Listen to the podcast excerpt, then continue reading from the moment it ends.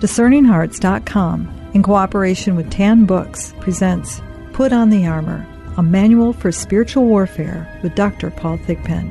Dr. Thigpen is an internationally known speaker, best selling author, and award winning journalist who has published 43 books in a wide variety of genres and subjects, including The Rapture Trap, a Catholic response to end times fever, and The Manual for Spiritual Warfare, the book on which this series is based.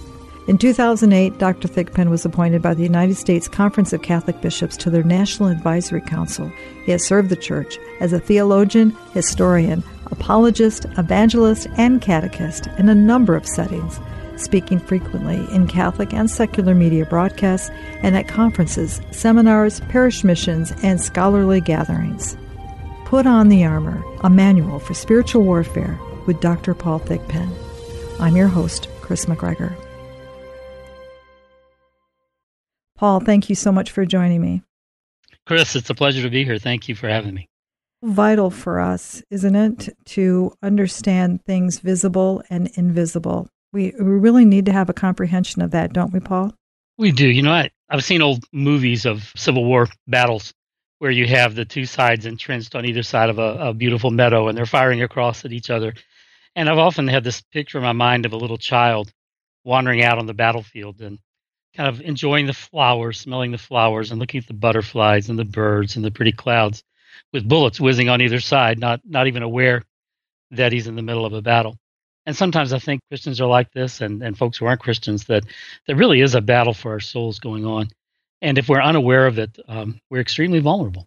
It even tells us in the scriptures, First Peter chapter five, be sober, be watchful, for your adversary, the devil, as a roaring lion, goes about seeking someone to devour.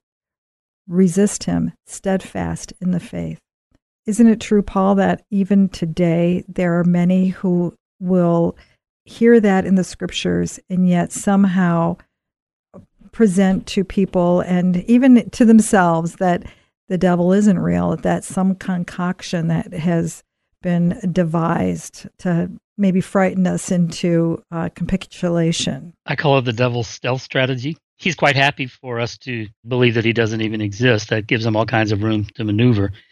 And yet, it is true. I mean, it seems remarkable that given that we have a dogmatic definition of the devil and demons in the Fourth Lateran Council and Ecumenical Council, and it's in papal statements, and it's in it's in the liturgy and has been for centuries. The church fathers all talked about the devil the great theologians, and the experience of all kinds of folks that we can't just write off as crazy, especially many of the saints whose moral integrity and intellectual soundness can't be really debated reasonably. We've got all that evidence, and yet you still have folks who want to say there's there's no such thing. I, I talked to a friend the other day who went to a, I won't say where it was, but it was a, a Catholic parish in a, another city, and had a speaker there who out and out said there's there's no devil at the, at the parish, and uh, just thinking, my goodness, I, how can you come to that conclusion unless I guess perhaps you're uh, an atheist, as I once was, and rule out the, the spiritual realm altogether. But even then, in my own experience, I began to come up against demonic powers that I couldn't just write off as some kind of unknown powers of the human mind. And that drove me back then to the gospel to say, okay, if these things are real, if there really is some kind of spiritual world that's not just the matter and energy of this world. I better find out if, you know, what's going on because if there's a devil and there's no God, I'm in trouble. For the Christian, our Lord and Savior Jesus Christ who we profess, he experienced interaction with the evil one explicitly in the scriptures. Uh, how is it that we can deny that? Or it doesn't that say something about ultimately our belief in him?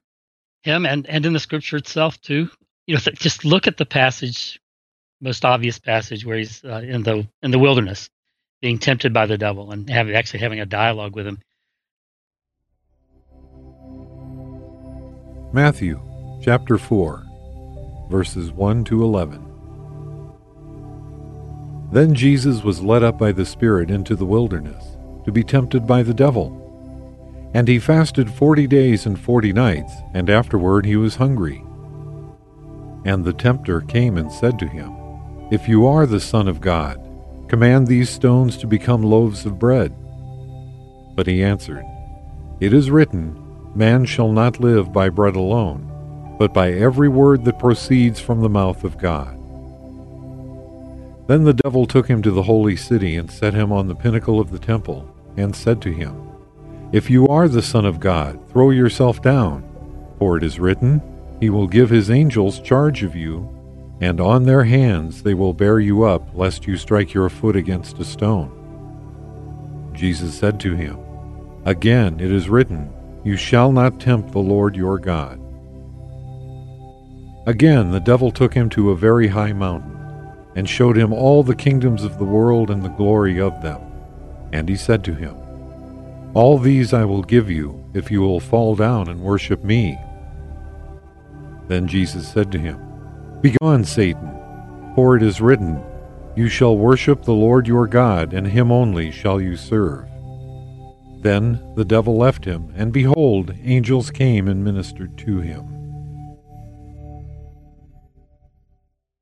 Are we really to think that that he was just having this is all this really represents is an kind of interior conversation with himself about temptation.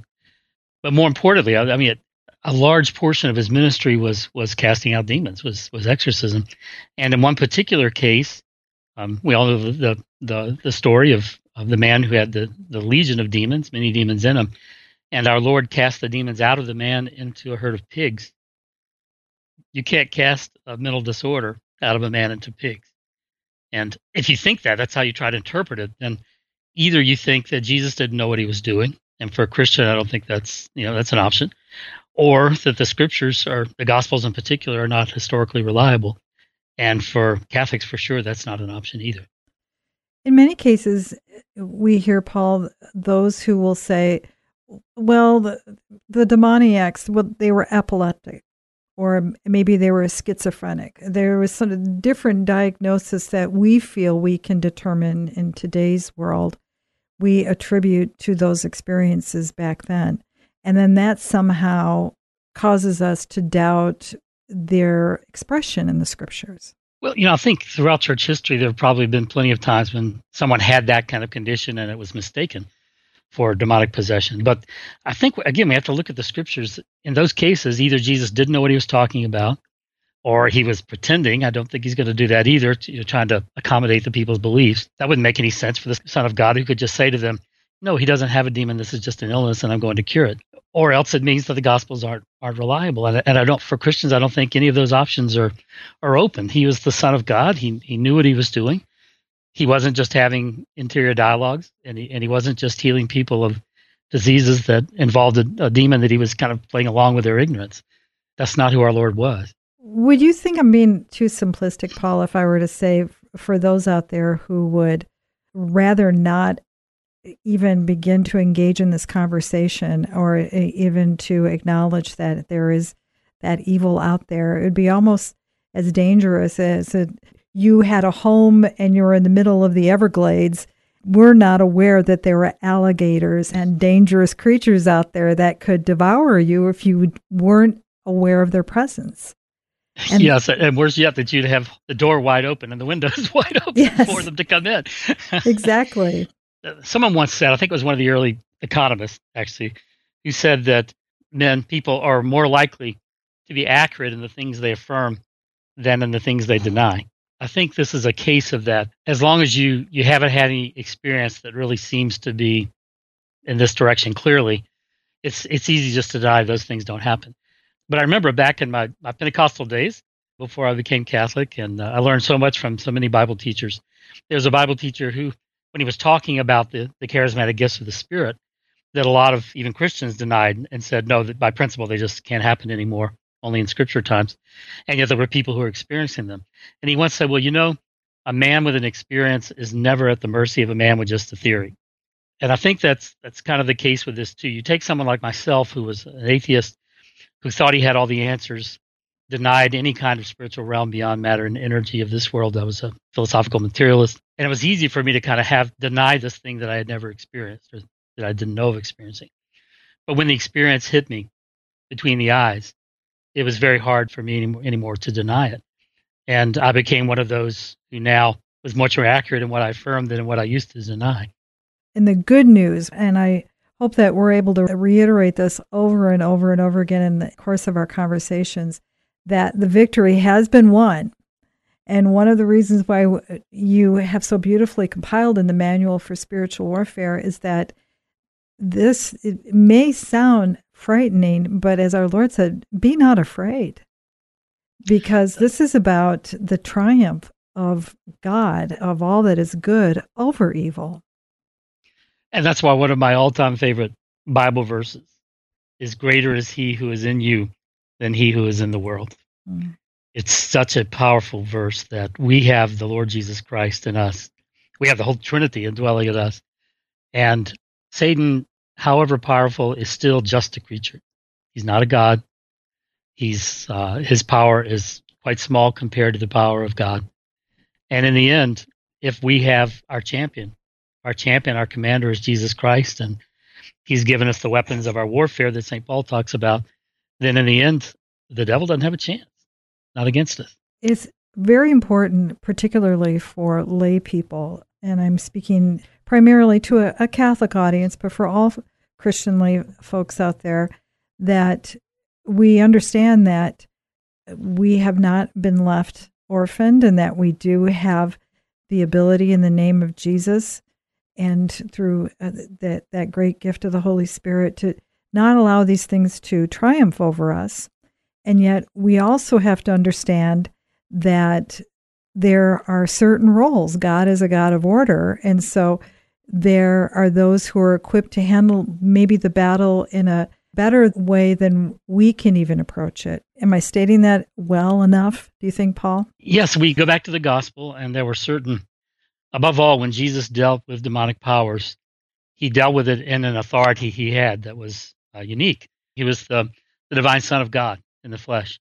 And that's why again and again in the gospel accounts, the demons will say, We know who you are, you know, and, and they want to run from him and they're afraid of him. On the other hand, we see in the book of Acts when you have a group of men who are consider themselves exorcists and going around trying to cast out demons who who did not have Christ in them, who were not Christians, they tried to do it, and the demons responded. Well, we know Paul, St. Paul, who had been casting out demons in Jesus' name, and we know Jesus, but who the heck are you? And then beats them up, basically. They have a, a terrible encounter. That there's this matter of authority that's so important that, that God has chosen to give a certain authority for, at different levels, you might say. There's an authority every believer has to resist the devil, to kind of rebuke him in their own lives, to to deny him, to oppose him. But then there's at certain levels of the battle, Christ has uh, given this authority that he had for exorcism to his apostles and to their successors, the bishops, and to the priests that they've designated for that in exorcism. And so there's, there's kind of like a whole range of things that we can do. And then there's certain things that every priest, by the authority he's been given, can do in minor exorcism. But then there's certain things that only an appointed exorcist should ever try to handle. Doesn't mean that we're powerless against some of those really tough cases. But that the way Christ has arranged things, he limits the folks who are, have given the authority, been given the authority to, to deal with that. And there's good reason for it because, as you see from the Acts story, if kind of everybody could just handle it at, at any level or try to, there are folks who don't wouldn't exactly know what they're doing. There, there are all kinds of complex issues involved in an exorcism. I remember, if I may give a story, uh, back again in my Pentecostal days, and we had exorcisms uh, as far as we could go. I mean, there, we had the name of Jesus, which is very powerful. We had the Scripture, which is very powerful. So many other things we didn't know, like you know, sacramentals and the sacraments and other things. We did what we could with them, and I never performed one, but I was present for them. And I remember in one case where um, a pastor was speaking to a demon in a man, and I'm convinced he was possessed, and and he said, you know, leave in the name of the Lord Jesus, and the thing answered back to him, Where will I go? And this man was new to it and, you know, hadn't had any experience and any training and didn't really have much authority, but he just said, Well, I don't care where you go, just get out of him. And the thing began to laugh horribly and say, Well, I know exactly where I'll, I'll go. And uh, because the soul I want to get into is right in the next room. And you know, so it was it was a terrible thing. Someone who had been trained as an exorcist would have known how to handle that and not said something like that, go where you want to. It's just a small thing. But, but what I'm saying is to be given the heavy responsibility and the heavy battle of being uh, an exorcist for for major exorcisms. A person has to have the right training and experience and temperament and, and personal holiness. If our Lord had just opened that up to everybody, there'd be all kinds of people having the same trouble that those folks in Acts did. We'll return to Put on the Armor, a manual for spiritual warfare with Dr. Paul Thigpen in just a moment. Did you know that Discerning Hearts has a free app where you can find all your favorite Discerning Hearts programming? Father Timothy Gallagher, Dr. Anthony Lilles, Monsignor John Esseff, Deacon James Keating, Father Donald Haggerty, Mike Aquilina, Dr. Matthew Bunson, and so many more. They're all available on the free Discerning Hearts app. Over 3,000 spiritual formation programs and prayers, all available to you with no hidden fees or subscriptions. Did you also know that you can listen to Discerning Hearts programming wherever you download your favorite podcasts, like Apple Podcasts, Google Play, iHeartRadio, Spotify, even on Audible, as well as numerous other worldwide podcast streaming platforms. And did you know that Discerning Hearts also has a YouTube channel? Be sure to check out all these different places where you can find Discerning Hearts Catholic podcasts dedicated to those on the spiritual journey. The Memorare. Remember, O most gracious Virgin Mary, that never was it known that anyone who fled to thy protection, implored thy help, or sought thine intercession was left unaided. Inspired by this confidence, I fly to thee, O Virgin of Virgins, my Mother. To thee do I come, before thee I stand, sinful and sorrowful. O Mother of the Word incarnate, despise not my petitions, but in thy mercy hear and answer me. Amen.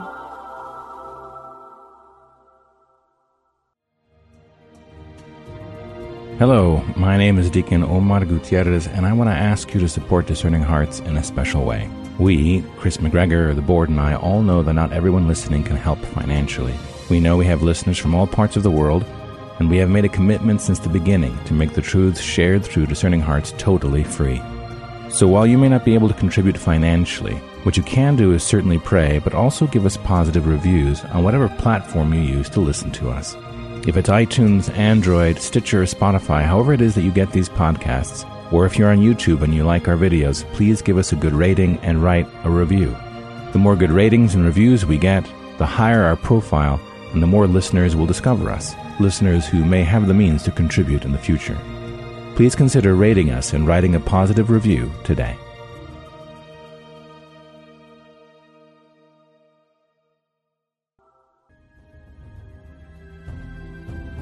We now return to Put on the Armor, a manual for spiritual warfare with Dr. Paul Thigpen.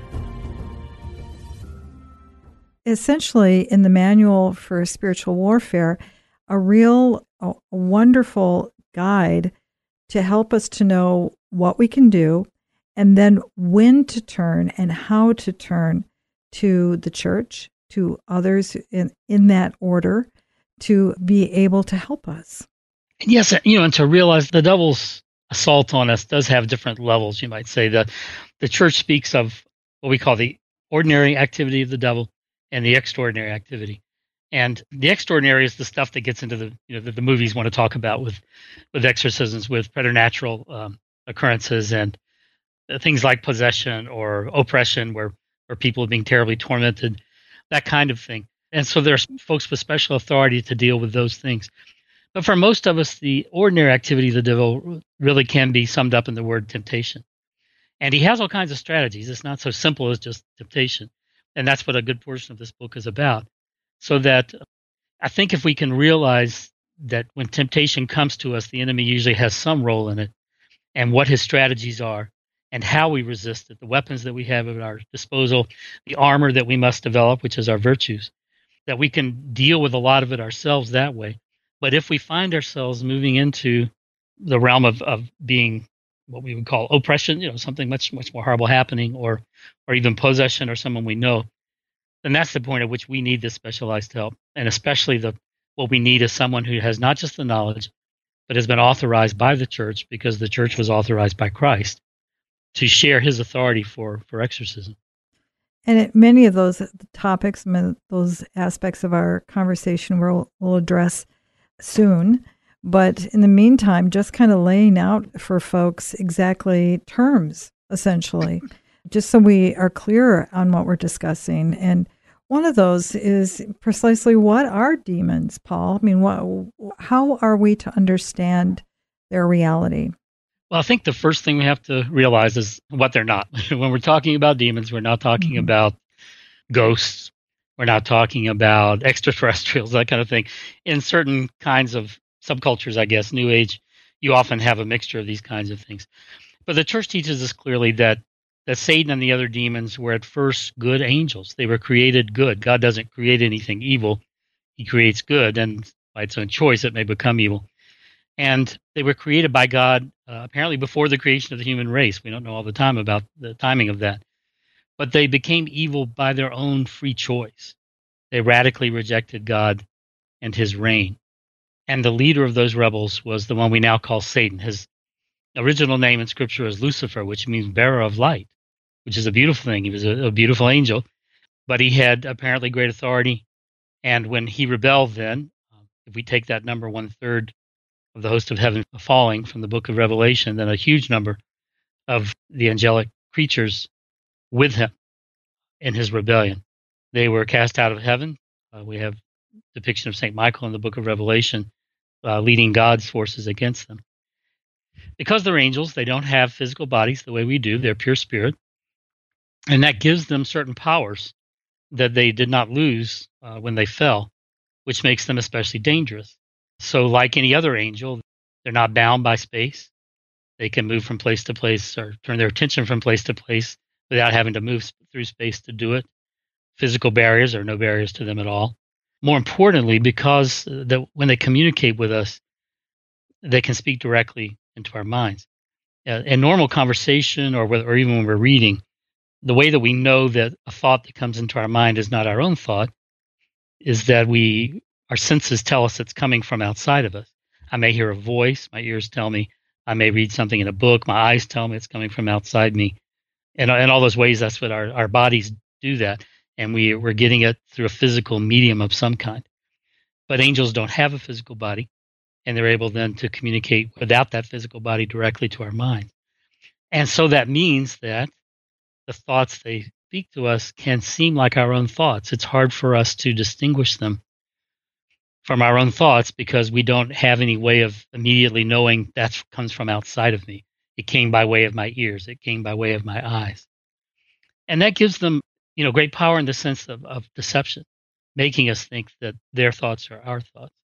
And that's, of course, one of the one of the names that Jesus gives to Satan. He says he is the, a liar and the father of, of lies. So understanding that about the angelic nature and especially then about the demonic use of their nature helps us to understand part of, of what we're up against. Like angels, then they have they have certain power to influence the physical world. Folks have debated throughout church history about whether they have the power to read our minds. I think the majority opinion has been that they don't, but that they're very good at reading body language, and they they watch us to see what it is that we're afraid of, to see what it is that tempts us, to see what it eh, what it is that causes us to doubt, and then they play on those things. So I don't think, you know, we can say authoritatively one way or the other. But even given that limitation, if, if that is a limitation for them, they're still really, really good at figuring out how to, to how to tempt us. It, correct me if I'm wrong, Paul. It's almost as though they, they watch us, and we have to remember they aren't necessarily uh, they don't tire because they're not like us. They don't necessarily sleep, so they can watch us.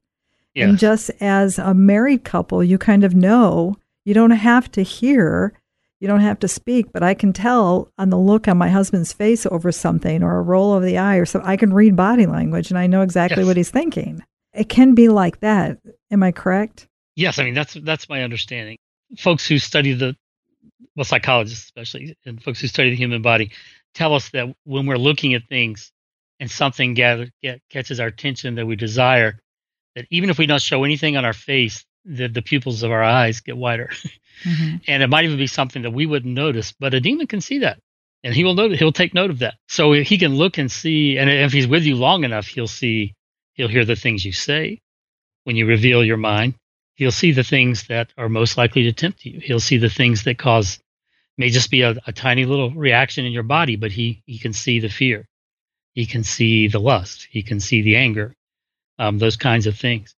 So that the, they're just really good at reading us. I guess is the best. You you get this especially if you look at there's wonderful accounts that are have been very helpful to me of the desert fathers and mothers from the ancient church. Mm-hmm. They were just specialists at this kind of thing. You start out with Saint Anthony of the desert, who's really you know one of the fathers of the monastic movement, and he actually went through this period of terrible assault by demonic powers, who were so afraid of him because they they had some sense of what he was going to do. The you know it's interesting in ancient times. We, we look at what the, the early monks did and how they went out to the desert. They left the cities and they lived alone and they uh, and, and a lot of folks say, see, they were just being escapists. But that's not how they saw it at all. In those days, the wilderness was seen as the, the realm of the devil. Uh, they looked at the gospel stories and how uh, the demoniacs usually wandered around the tombs, which themselves were out in the wilderness, outside of the city. And all and Jesus was tempted in the wilderness. The the early monks saw their job as to go out into the wilderness, to go on the devil's own turf and to conquer him on his own turf. Very, very powerful thing. And St. Anthony did that and did defeat them on their own turf. But but because they they themselves were consummate psychologists of a sort, they in the real sense of the word, the the psyche in Greek is the soul. They studied the soul, and so they they were very good at analyzing what strategies uh, of the devil were, uh, what kind of strategies he had, and they did talk about this, how he can observe these things that you do even if you don't observe it yourself, they read the body language. And of course, we can't hide the body language, but it just means we need to know ourselves well.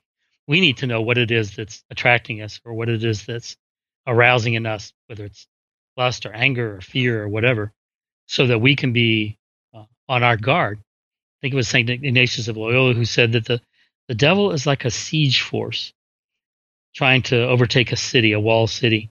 And what he does is he goes around the walls of the city very carefully until he finds a weak spot. And that's where he focuses his attack.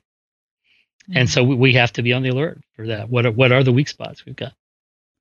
Now, it's very key in understanding this that once we are living, as you said, in a life of virtue, or we're living a virtual life, because God gave us the, the keys to be able to know Him and to know ourselves and to keep ourselves pure, as pure as we can, so that when these thoughts, the sounds, the temptations come at us, we know they're not of Him or that it is not something that is draped in virtue. Yes, the, the virtue, I mean, one of the virtues is wisdom, right? And with that wisdom, then comes the ability to discern the way that he usually tempts us is by something that is good in itself or attractive in itself. But he offers us a way to get that good thing that's contrary to God's will. And so part of wisdom is being able to look at the good thing and recognize what's good in it, but then looking at the little bit of poison in the cup, you know, that he puts in there. So I think it was uh, probably St. Ambrose who, who uh, early on was speaking about the temptation in the Garden of Adam and Eve and the temptation that the devil offered, the serpent offered, was you know, to Eve that you know if you eat this fruit, you'll you'll be like God, knowing good and evil. And he said, now you know look at that. That's that's a good thing. We God wants us to be like God. he wants us to know the difference. He wants to be able to discern good and evil. But what's the problem here?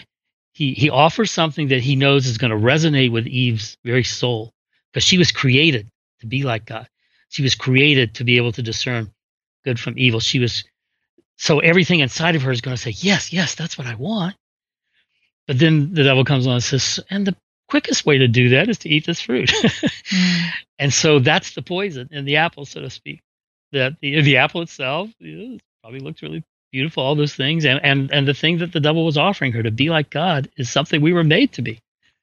But he offers it in, in a, in a poisonous way. He, he wants us to take usually some kind of shortcut to the good thing that involves disobeying God. And so part of wisdom is being able to discern both what the good is that's being offered and what the evil is that's being used to use the good as a bait. A prayer found in the Manual for Spiritual Warfare. To God the Father. Our Father, who reign in heaven, come and reign in my soul. Come and sanctify it by your presence. Come and subject it to your holy will, and render it obedient to the inspirations of your grace. Extinguish from my heart every feeling of hatred and revenge Forgive me as I forgive. Grant to me such wisdom and such strength that I may triumph over all temptations. Deliver me from all those evils that oppress me and under which I groan. I come to you as a child to his father to be fed, as a subject to his prince to be protected, as one afflicted to his only help to be consoled and comforted. Deliver us, we beseech you, O Lord, from all evils, past, present, and to come, and by the intercession of Blessed Mary, ever Virgin, and of all the saints, that by the assistance of your holy grace we may always be free from sin and secure from all disturbance. Amen.